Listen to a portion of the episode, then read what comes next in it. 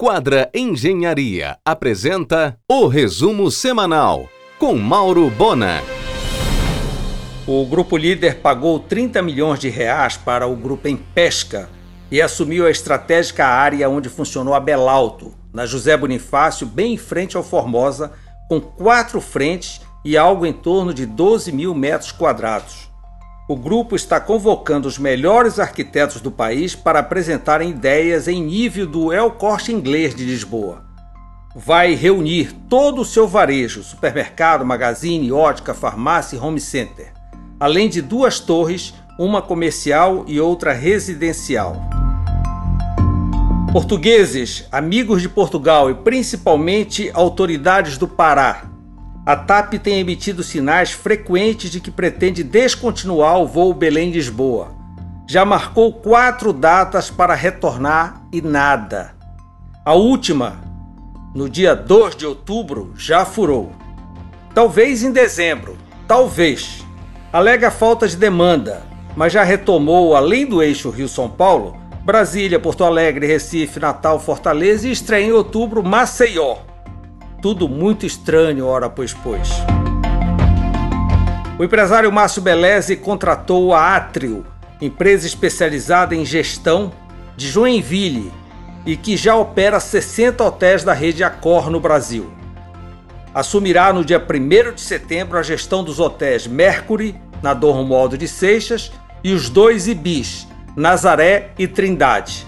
Estes, por sinal, passam por completa reforma. Em um oferecimento de quadra Engenharia, Mauro Bona informa.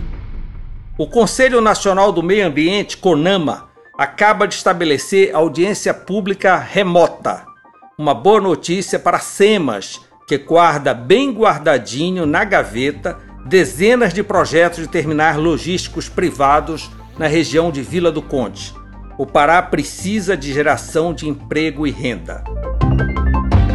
O Mercado Livre ultrapassou a Vale como a empresa latina mais valiosa.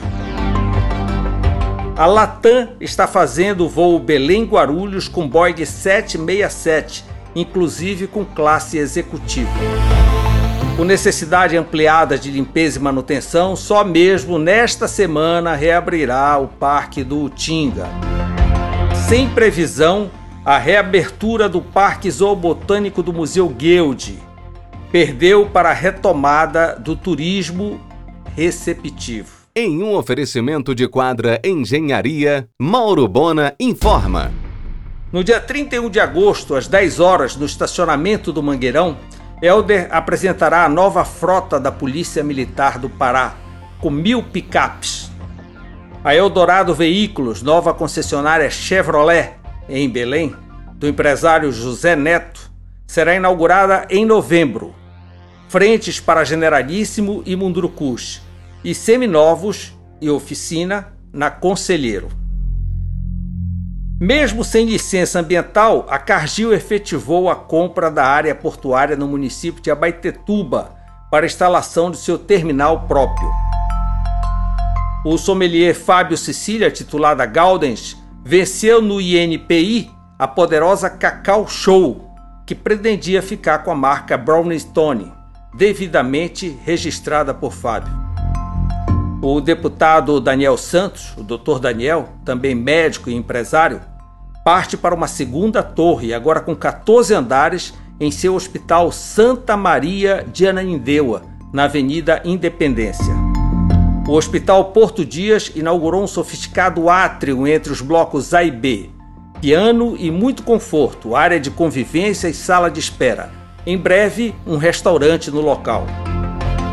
Há dois meses, o porto de Vila do Conde está sem água potável. A bomba quebrou e a CDP dorme. Os navios são obrigados a recorrer à água mineral. A Petrobras voltou atrás e retirou suas áreas de Miramar do leilão. Decidiu inclusive ampliá-las. Gravado remotamente, eis a pauta do argumento desta segunda-feira. O desembargador Leonão Cruz Júnior, também membro eleito da Academia Paraense de Letras.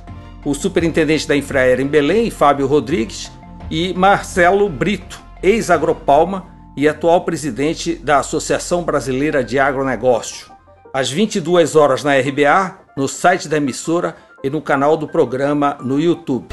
Você ouviu o resumo semanal com Mauro Bona. Siga o Twitter arroba Mauro Bona.